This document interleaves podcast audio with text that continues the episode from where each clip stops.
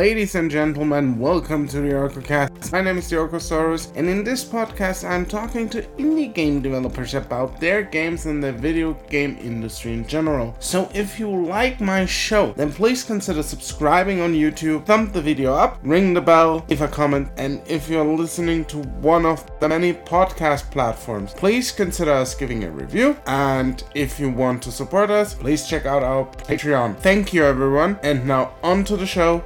Here we go.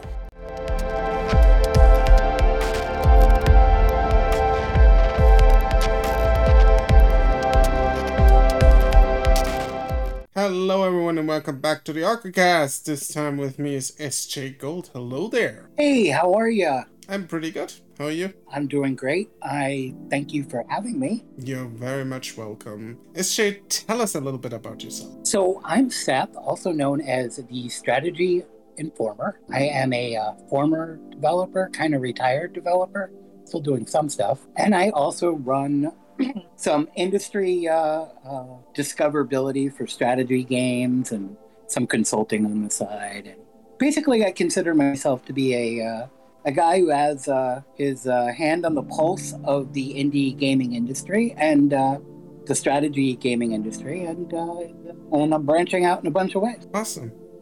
Okay, so let's start with the first question. How did you actually get into the gaming industry? Luck. Tell me more about that luck. So, I was working uh, in Austin for a web design professional services company, um, and I uh, made friends with uh, one of the guys that worked with us. He happened to be a game designer, um, and he got hired by a small little company uh, named Origin, which was owned by Electronic Arts at that point in time. And when he went over, he took me from the company we were working with and went with him. So it was a combination of luck, nepotism, being in the same in the right place at the right time, and I got to to live the dream and, work for Origin Systems on Ultima Online, and that was pretty much since I was a, a wee little tot and saw Ultima 1 and said, I want to do that for a living, that was kind of like my dream fulfillment. So, yeah, so the answer is luck. that is that is amazing. So imagine there is a young lad and he desperately wants to work in the gaming industry. What would you tell him? Make contacts, become known in in in the industry, give some some help, build up a resume. I mean, there are a million programmers, there are a million artists, there are a million sound people, and sometimes just having your body of work is not enough. People hire people they know. You see companies consolidating all the time. You see companies in a lot of cases you know the people that were involved in modding suddenly become employees of the company. Uh, people that were putting in really good bug reports become qa people. Making contacts and being sincere not sincere that's not the right word i'm looking for having your personality shine through being authentic.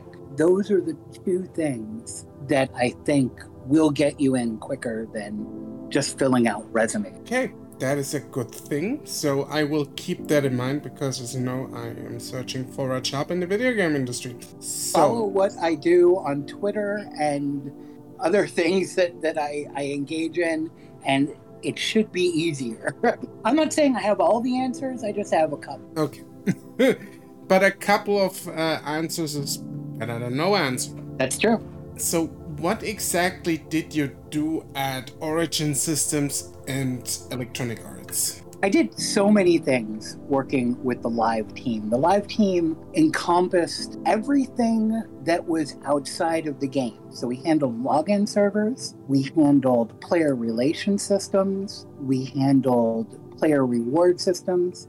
I designed the billing system, which at that point in time was uh, it was a big accomplishment to, to bill out 250,000 transactions um, a week or a month.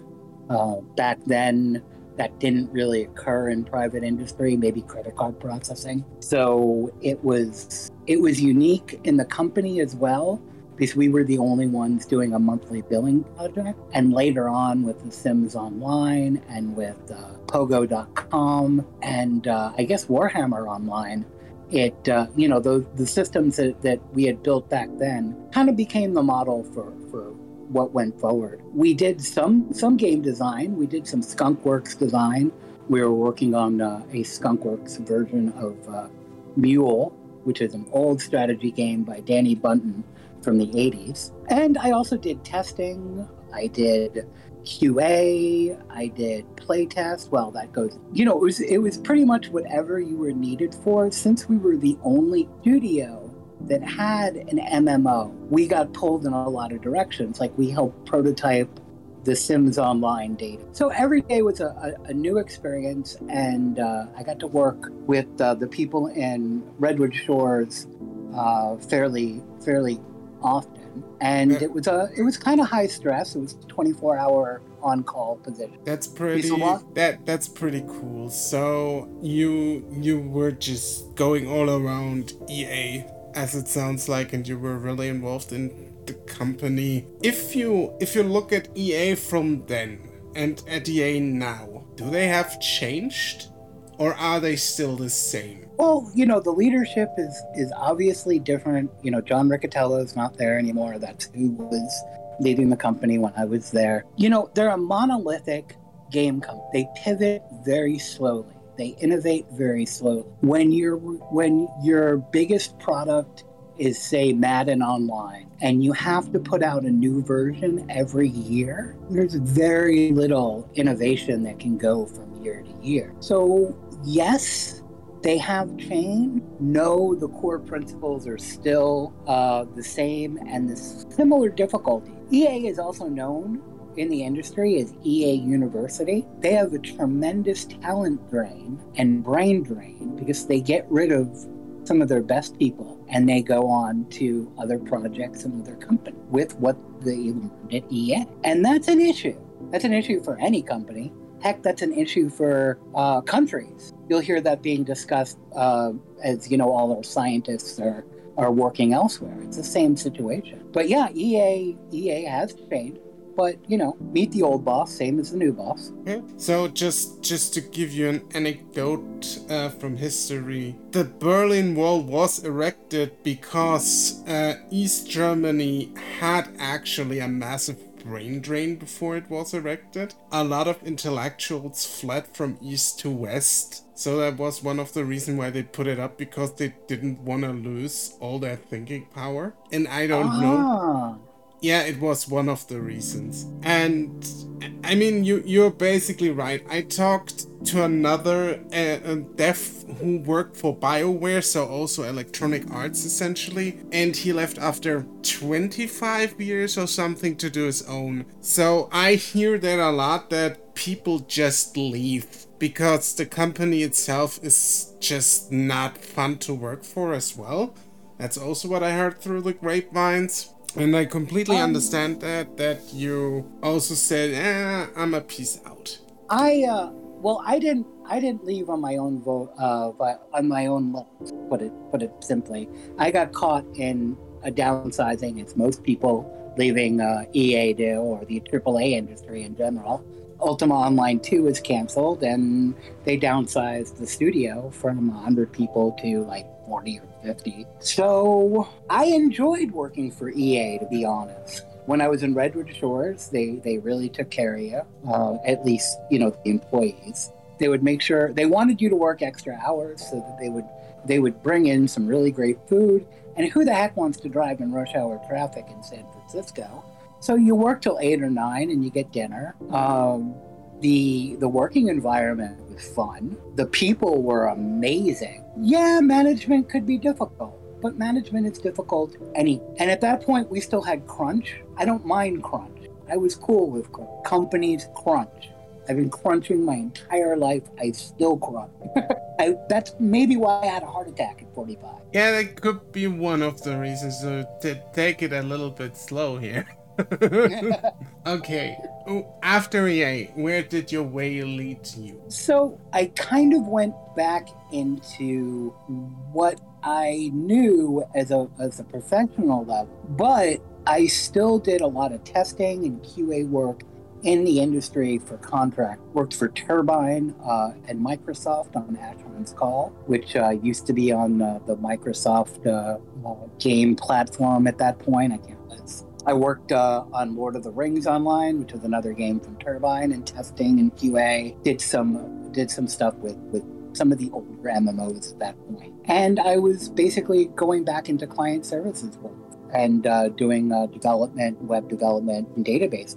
Then uh, in 2009, which funny enough, I, I, just realized I was working at a company that was upstairs from one of the BioWare studios. I decided to leave there and start my own com- uh, game studio. That's that's that's interesting. Tell me more about that game studio. What what did you want to do there? So I saw a opening in the industry. There was a tremendous amount of uh, VC money, angel investment money, and people money going into some really horrible Facebook games like Mafia that had no original game design to them, and nobody can figure out why these styles of early incrementals were were roping people in. These beca- these games became the foundation of the mobile games, and uh, like I said, there were millions. And I wanted to bring in some actual game design to this style of game because I felt that that could enhance things and and build a better playing environment for the people. I was very uh, egotistical that I could produce a, a game they would enjoy more by putting in real game design. I mean, if you can do that, why not? So, how did that then work out for you, these grand plans that you had? So, we prototyped three games and uh, we decided to go with one of them. And at the same time, we were trying to capture the media buzz at the time, which was 2009. And uh, we figured that if we could put out a game that had something to do with the news, that we could potentially steal the news cycle. So Pirates of Somalia was born. Okay, and what did this game theoretically entail? Pirates of Somalia was a Mafia Wars clone, but we jumped, we leapfrogged the development that, that Mafia Wars had. We put in cause and effect systems. So, like, you would do something and, and other stats would go down up. Like if you wound up, if your action was to uh, crawl through a sewer, you would get smelly and uh, your charisma would go down. So if you tried to interact with uh, or do an action that interacted, we you would have less of a chance of success. We put in a storyline which was essentially the the two NPCs that guide you, Aisha and Omar. They were really Secret Service, or I'm sorry, CIA agents, and they were attempting to infiltrate the pirate organization, train people, flip them to the other side, and have them fight the pirates. So the end game was pirates and warlords fighting pirates. And we put in systems for instead of just hitting one button to attack and all your people attack and it generates a number, you would have different buildings that would influence how the attack went you had different types of attacks that would influence. It was much more of a full game experience. And on top of that, we used straight out gambling principles. We had a lottery system. We had uh, a uh, scratch off ticket system. We had leaderboards for everything you could imagine because people love leaderboards. And you would get rewards for being on the top of the leader. So we were bringing in some more traditional designs that you didn't see until later on in game development on this side of things and in mobile development. We were about five years ahead of the curve, which is both good and bad. Oh. We also had we also had another company that we had purchased that provided us with an API and a backend system to do real cash tournaments and it would automate the entire thing. We could run a tournament on anything that could send us a score. Uh, the joke was you could uh, you could have a toaster that would send us a score, and we could run a contest on on on it. So people would put in like a dollar, and at the end of it, everybody, uh, the person that won the tournament, uh, uh, got the uh, got the money. This was again about five years ahead of time. These systems became what you now see as FanDuel and other daily draft type type systems. You know, they it was basically the same thing, except instead of gaming scores, you were looking at sports stats. And we had a plan to go into basketball, doing daily draft and producing a bar machine, a machine that sat in a bar and you would enter in your stuff, you would log in at the bar. Anyway, that was about five years too early. That got no traction whatsoever. Wow, what was that? Since it didn't get any traction, I guess the, the game or was then shut down and Pirates of Somalia was taken off the market and purchased by a Oh. competitor. oh okay. Legally, all I can say is a competitor. okay I, I will I will take it The database that I had built was able to handle a really large number of concurrent players, more so than what could be done at the time, uh, because I used uh, a uh, system called Mongo, which most people weren't really working on and was kind of new at that time. And uh,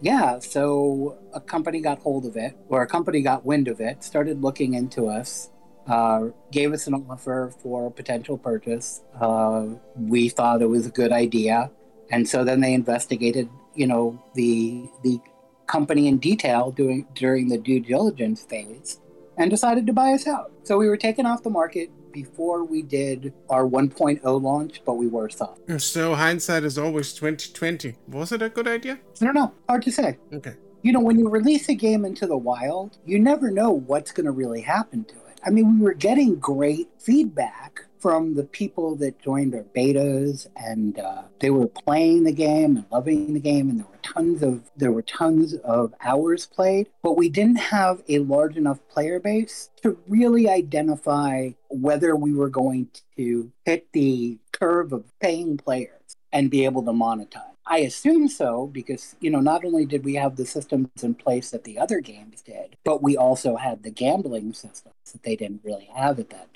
Okay so if you what what came after that what what was the next destination on this road to now The long, dark years. I uh, stayed with contracting.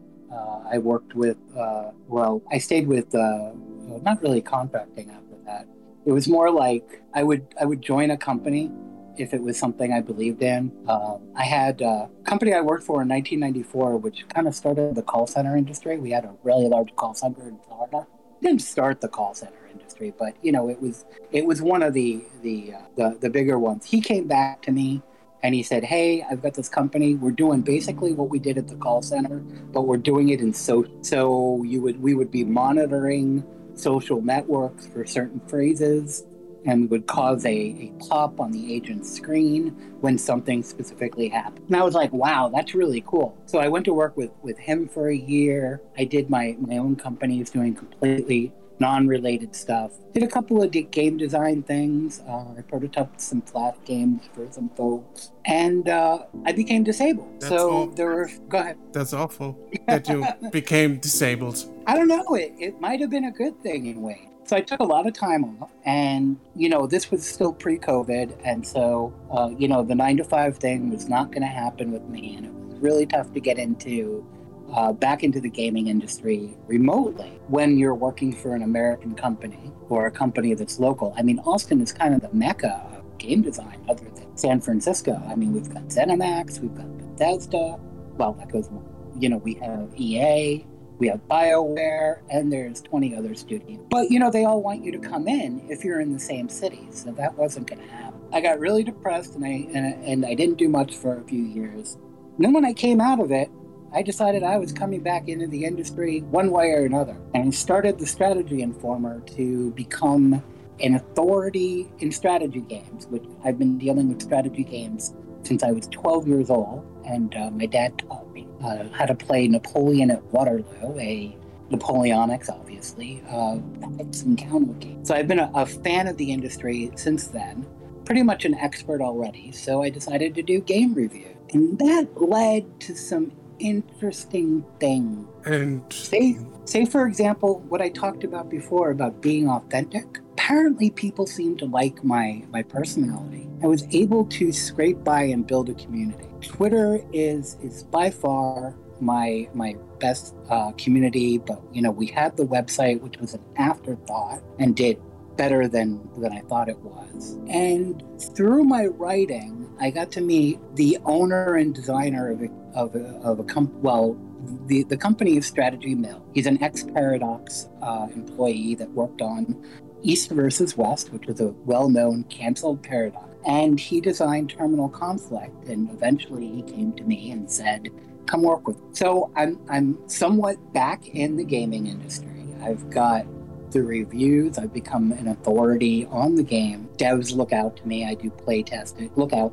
I do play testing, and I've got a couple of other things. For I'm I'm right now billing out uh, uh, some contract hours for various companies uh, in design, PR, marketing. I'm kind of weird. I have an obsessive personality. So when I get into a project, I really dive deep in. When I'm not writing or playing, I'm researching the industry.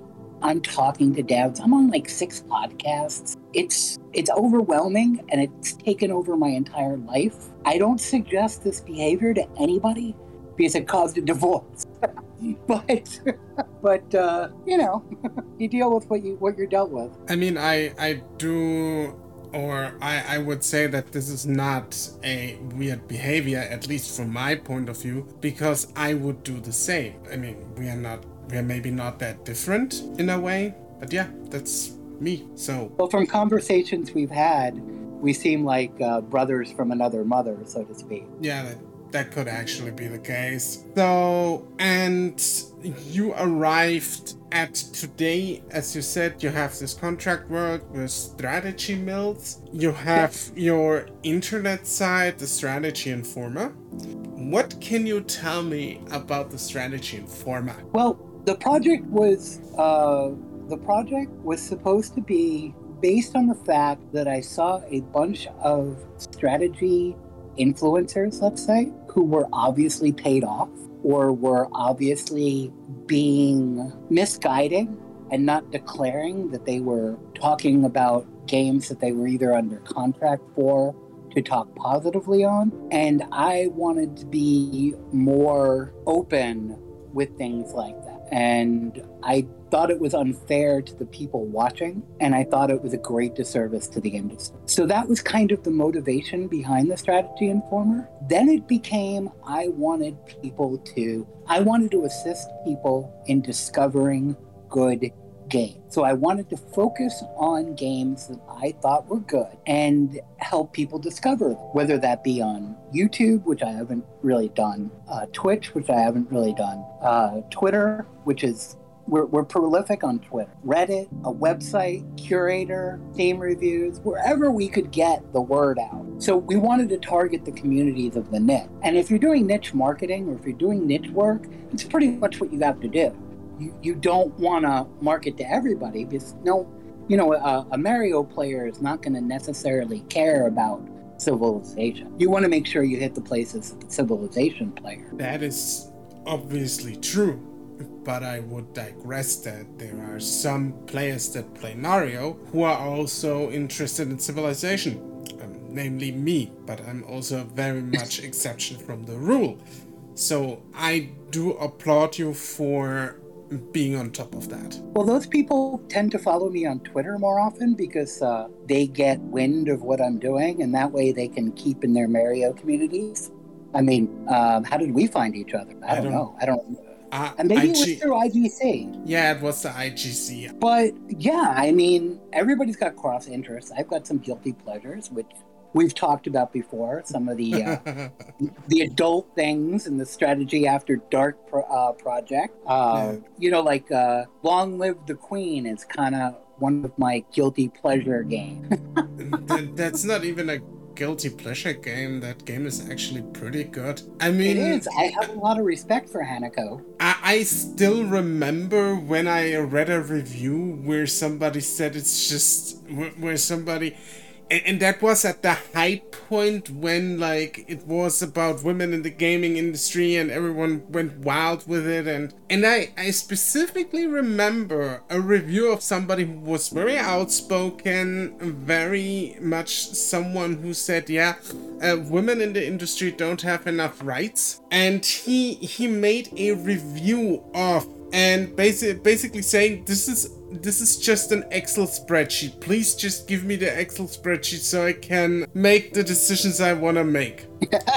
basically completely dunking on the work of a very talented lady. Yes, she is very talented. I I follow her on Twitter and uh, I really enjoy her. And So- uh, I'm drawing mental blank on her name.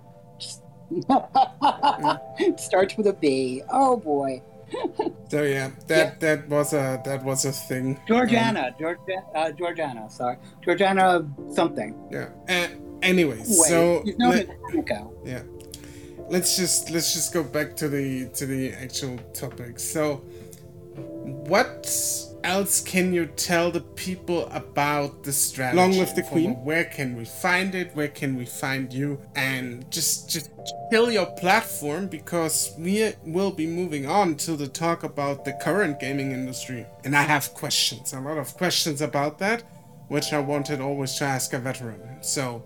You shill your platform, you tell people where we find you, and then after that we are moving on. So there'll be a there'll be a section in the podcast, I assume, that'll have all my links.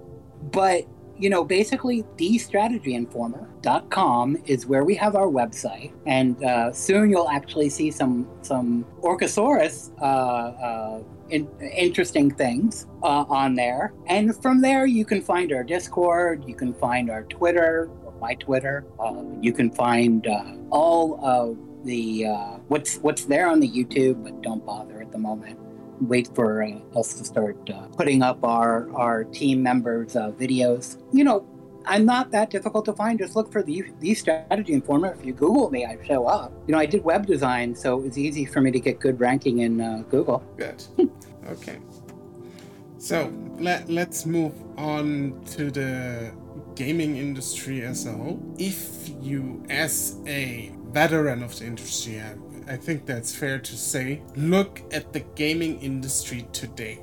Would you say it has changed for the better or for the worse? I think the gaming industry today is a cornucopia of amazing games. There are so many games out right now. There are so many games being developed every year. It's not possible to play them all, even in a genre. If you just like Metroidvanias, I don't think you could them, play them all in a year. But that comes with some bad stuff.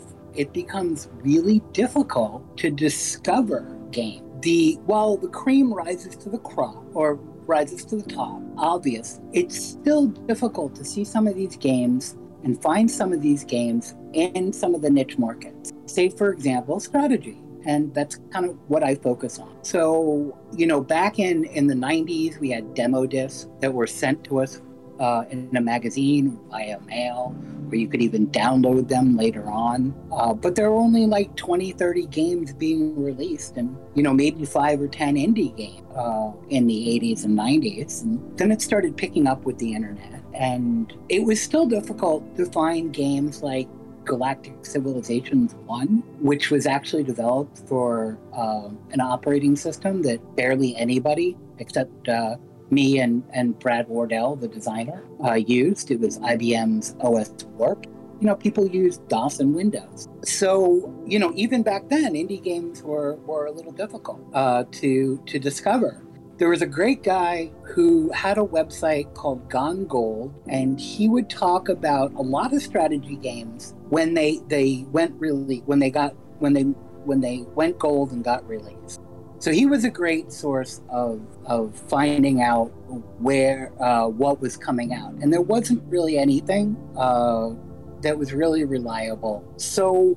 so that wasn't really reliable now. So the industry has changed with a lot of crap being developed. You can't find anything on the main platform.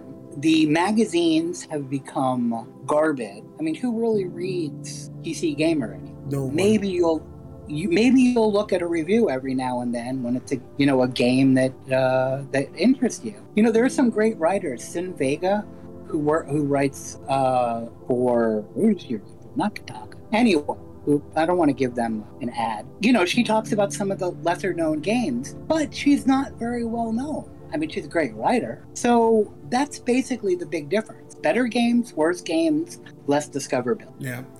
Uh, I mean, like you said, more games, less discoverability is basically a, a given because, like you said, there is so much stuff on there, and there's only so just so so many people who cover it. So you have all these also niche outlets like Loot Gamer, for example. I will give them an ad because I've loved their work. Uh, you have your website, the Strategy Informer, who does cool stuff. Uh, so yeah, it's it's actually it, it also gives like the I feel like the the rise or the opportunity to content creators in general. So I mean writers, video essayists, and whoever else the opportunity to just do their thing. You know, that's another that's another great thing about this flood of games that you can basically find people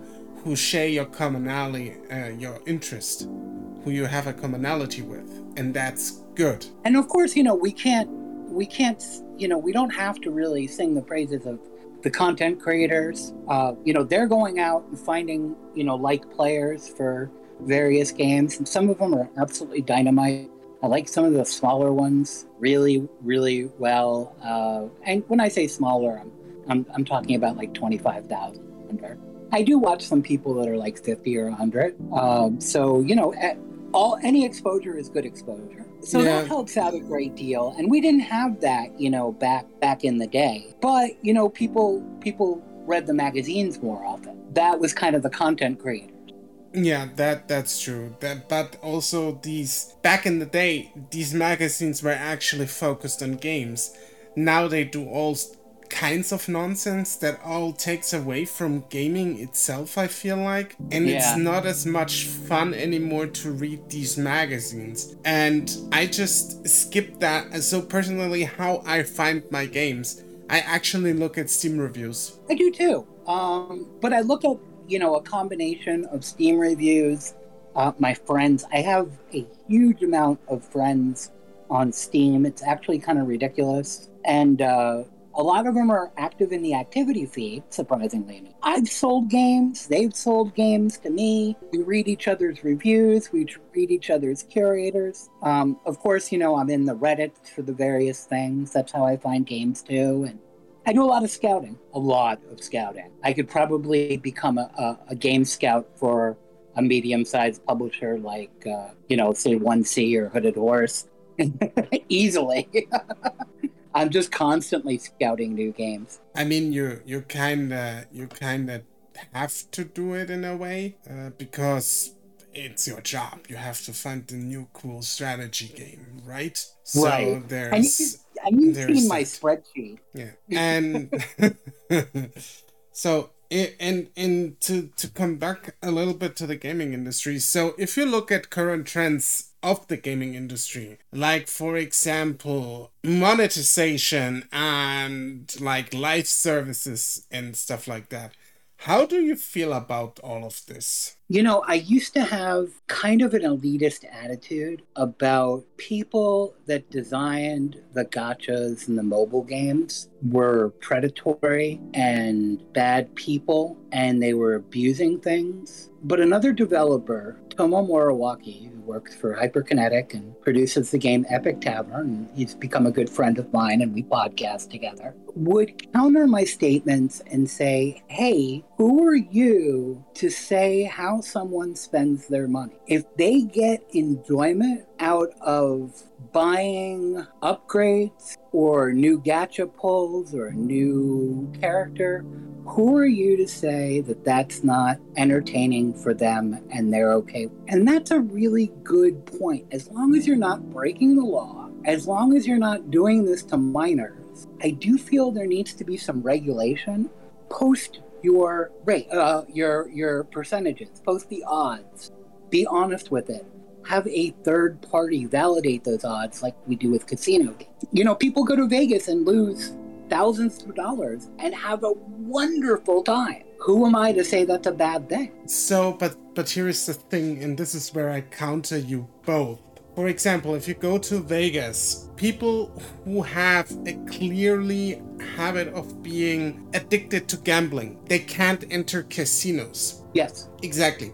But they can go online and buy gacha loot boxes. Okay. So somewhere along the lines, you have to take personal responsibility. I think this may be a difference between um, an American outlook and a European outlook. The European Union kind of tries to protect its citizens for the better or the worse. I'm not saying one system is better than the other. In America, if you're a gambling addict, you have to stay away from gambling. We're not, they're not going to, the government's not going to intercede and create regulations so that a addicted person doesn't play a gacha. We will create regulations that try to prevent a teenager or a, a child from doing. I think that's fine. In Europe, especially like Belgium, they're very much against loot boxes correct? Yeah. I, I, think they even banned Diablo Immortal from coming in. Yeah. So just like just like the Netherlands. Okay, yeah, Netherlands, right. And and I I, I don't blame them and I think that's fine, but I don't think I should take the moral high ground and say these development teams are better or worse than me. Now, it's funny that I had that elitist attitude because back in 2010, I was producing games. Its monetization was based on what we now look at as gacha, uh, or you know, you run out of stamina and you buy more stamina, or you buy gambling to get ahead. I mean, I was doing straight out lotto, I was doing straight out scratch off tickets, and then I developed that that that elitist attitude that that was bad game design. Now, it could be bad taste. Putting out horse armor, which you know is is the big the big thing that started this whole thing. Putting out horse armor as a DLC, I don't see anything wrong with that. You don't need it to advance. I mean, Riot does a wonderful job with selling cosmetics. You don't have to spend a dime in a Riot game. So it can be done well without being kind of slimy. Yeah, but, but that that's the thing. It can be done without being slimy. But if you look at Diablo Immortal, it's 1000% slimy about it, especially after all the stuff that comes out about it, and that it's essentially, even if they claim otherwise, it is pay to win. If you look at the reports and everything that come in now, and from people who played it. So I never played PvP in Diablo. I don't really I don't really engage in much PvP. I I have and sometimes I do play it.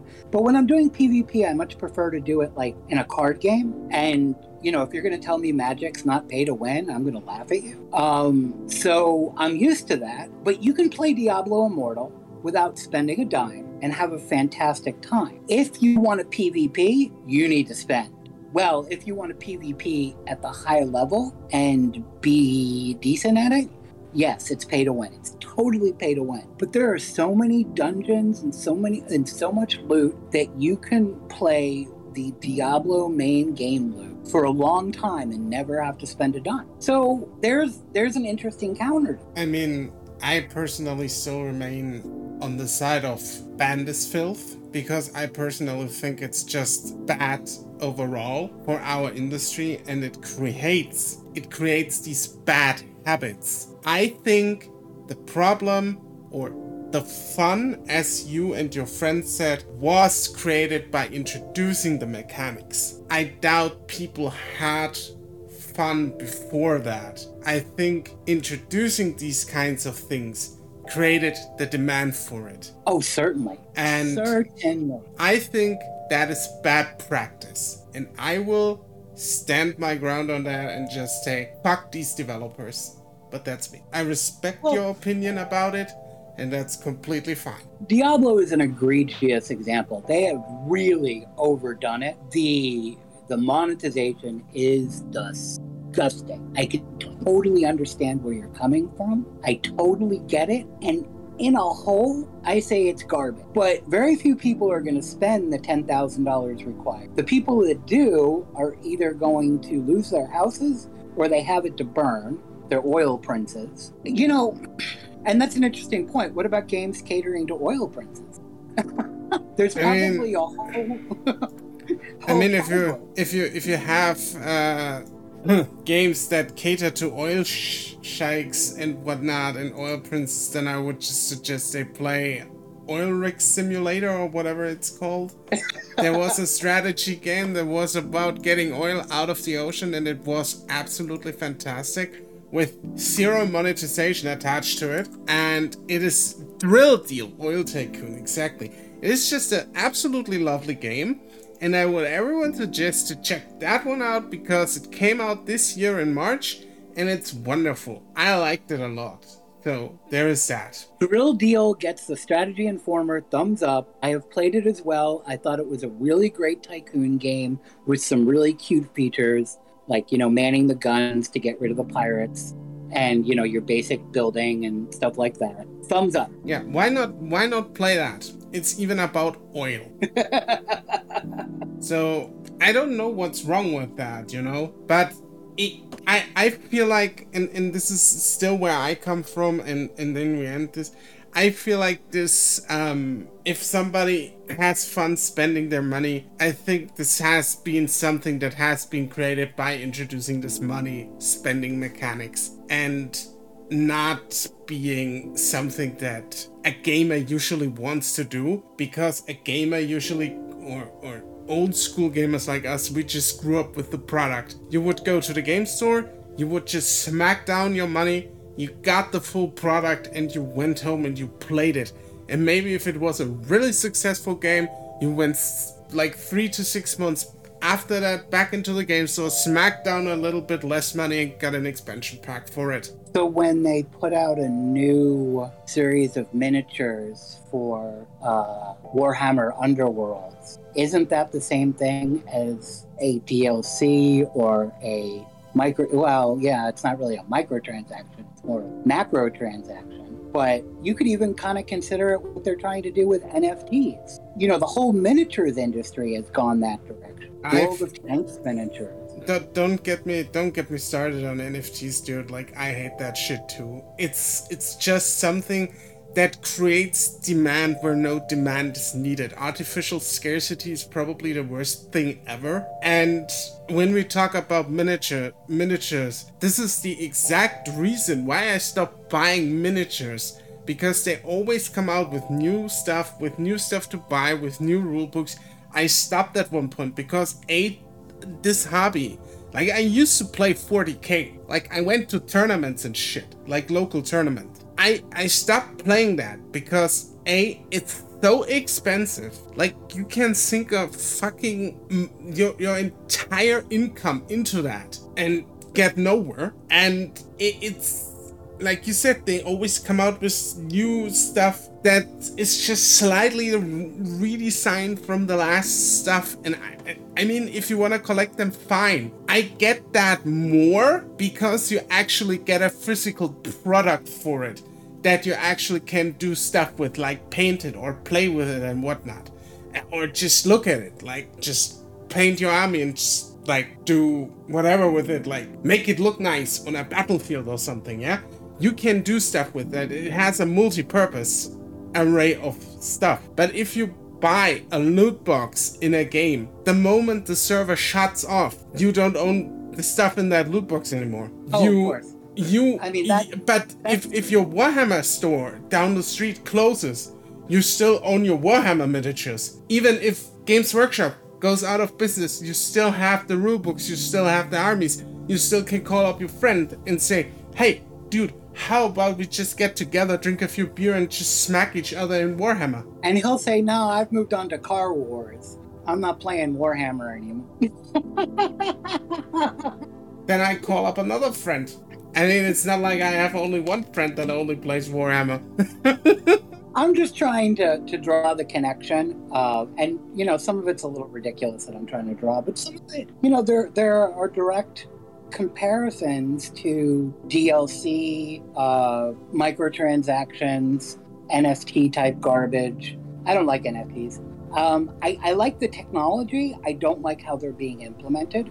I think it's all scams. Uh, and you know the the thing of oh you can transfer between games. No, you can't. You never will. You never will be able to transfer between. It's too much of an IP nightmare. Man, do you think you're going to get your Spider-Man into your Star Wars? No.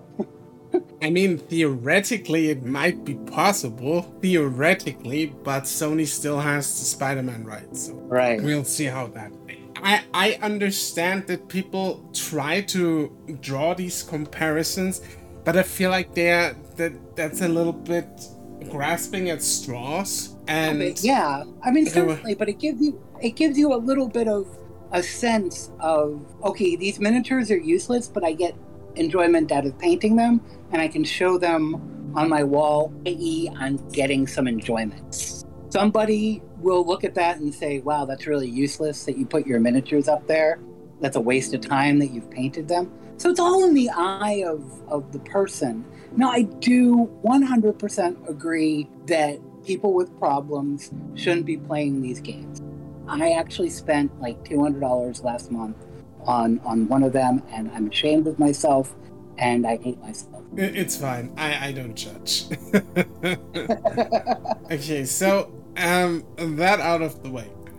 What do you think about this entire? I mean, you you said it already. You like crunch. Crunch is alright. Uh, but what do you think about this entire uh, stuff going on with the uh, yeah basically working culture in the gaming industry with crunch and everything. So you know, let's let's let's go with the the elephant in the room before we hit crunch. The elephant in the room is the mistreatment of women. Uh, you know, it's been in the press a lot this year for the Blizzard allegation. It's nothing new that we haven't heard of. I hope that didn't come through. It, it did come through. I have reminders set up so I don't forget things. Uh, so you know, um, it it's it's horrible. I don't agree with it, but I never saw it in my professional history. No company I've worked for has done that.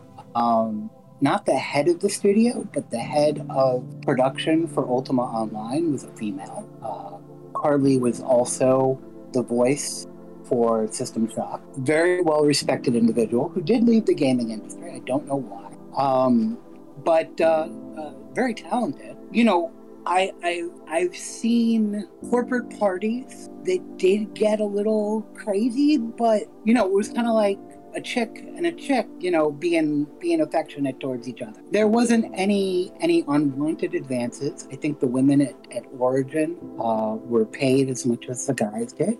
They were they were promoted, obviously. I saw some of them in some very high. So I didn't get to see this behavior that is supposedly prevalent in the industry. So I don't know it firsthand. But when I read about it on paper, it's obviously hard. So Crunch, you know, it started at EA, the big EA thing, I think is when this started becoming because people, you know, pretty much never saw their their loved ones. They were crunching so much. So we used to call never ending crunches death march. And it would burn out entire teams. And the management was just, we'll replace them. Going back to that whole EA university thing, you know, everybody was replaceable. So those I disagree with when you're crunching for no reason. But three days before the release of a game, I see nothing wrong with having to spend a bunch of hours in the office and get the game in shippable state. That's cool, but you shouldn't be crunching for months with no goal in mind or crunch after crunch after crunch.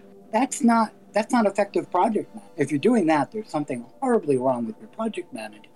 And yes, indeed, AAA has a serious problem with project management, um, especially back then when they used waterfall as their project management tech. Now everybody's agile, and there's still issues with being agile, but you don't need to crunch. You work in two week sprints, you complete that sprint with what you're capable of, and then you move on. You're not supposed to crunch. But those, you know, there are certain milestones that you need to hit, and you can crunch for those. Those are special. Okay. So, any. I'm going to get slaughtered for saying that.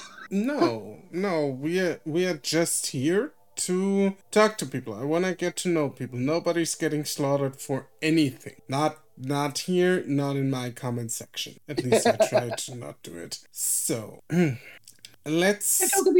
I don't believe in abusing employees. I'm, I'm not saying that. I'm saying, though, that sometimes it comes with the job. Just like if you're working as an EMT, you're on call 24 hours a day. That's not great. That's not an optimal situation that's how it is. Now, granted, you get two days off that, but you know, you get my point. I, I get your point, but I feel like that. Uh, well, Okay, yeah, I get your point, um, and it's fair.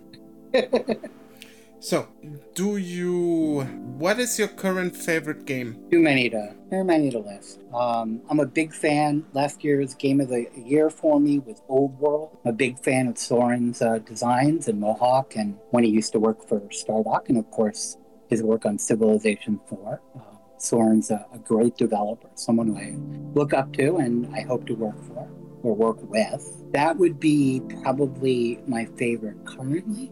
But my favorite kind of shift as, you know, the wind blows. And is there like a game where you say, okay, this could today be my all time favorite game? Yes. Which one? Uh, Humankind could have been amazing, and it was a huge letdown to me. To me. Some people love it. Uh, Stellaris is another one that was a letdown. And they're all letdowns because of game design reasons. For example, the AI in Stellaris is, is a road bump. Um, the only reason it can possibly beat you is because it, it does things very streamlined. Um, but once you learn how to properly run your economy, you'll never be challenged uh, humankind again, the AI with brain dead. And there's some weird, there are weird half finished ideas in it. It's got some great ideas. I'd love to see it, you know, three, three, four years from now after some DLCs and improvements. Um, I'm really, I'm really big into games with unique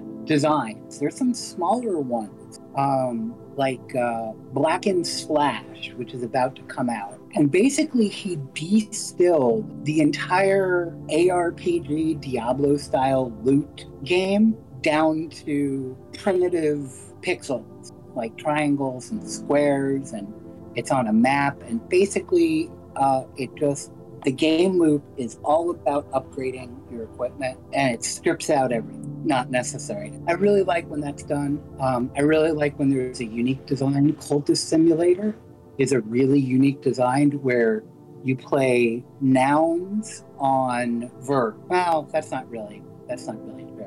Basically, like you'll play a pair of scissors on a cultist, and it'll cause something to happen. Possibly. I mean, that's not always it, you know, sometimes, you know, you can't play something on another thing. It's not like everything is is accounted for. Um, or you play a cultist in a in a wow, I'm really doing a bad job of explaining it. Check out Cultist Simulator or Artist Life Simulator. And there's a new game that just, or it's in demo right now. It's on the Steam demo, demo called Foretale, and it's a lot like that. You you play abilities on areas and something happens. The narrative, you know, builds in your head and on the board. Really cool. Have you ever played Tooth and Tail? I have. What do The you? RTS. Yeah, the RTS. What I thought it was in, I thought it was interesting.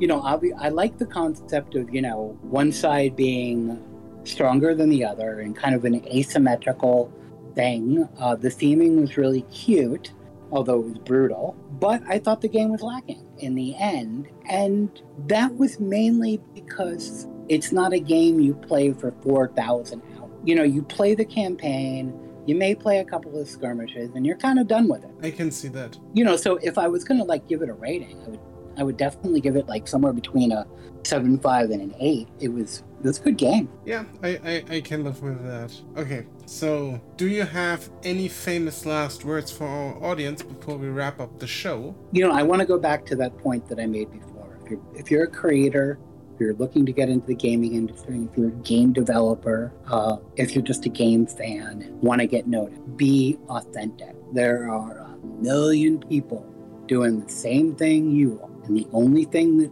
makes you stand out is you That is a nice closing statement. And this has been the OrcoCast, and this has been SJ Gold. Thank you for coming. Thanks for having me. I really appreciated it. This is a great, great little uh, call we did. Thank you. And I talk to someone else next week. Until then, take very good care of yourselves and bye bye.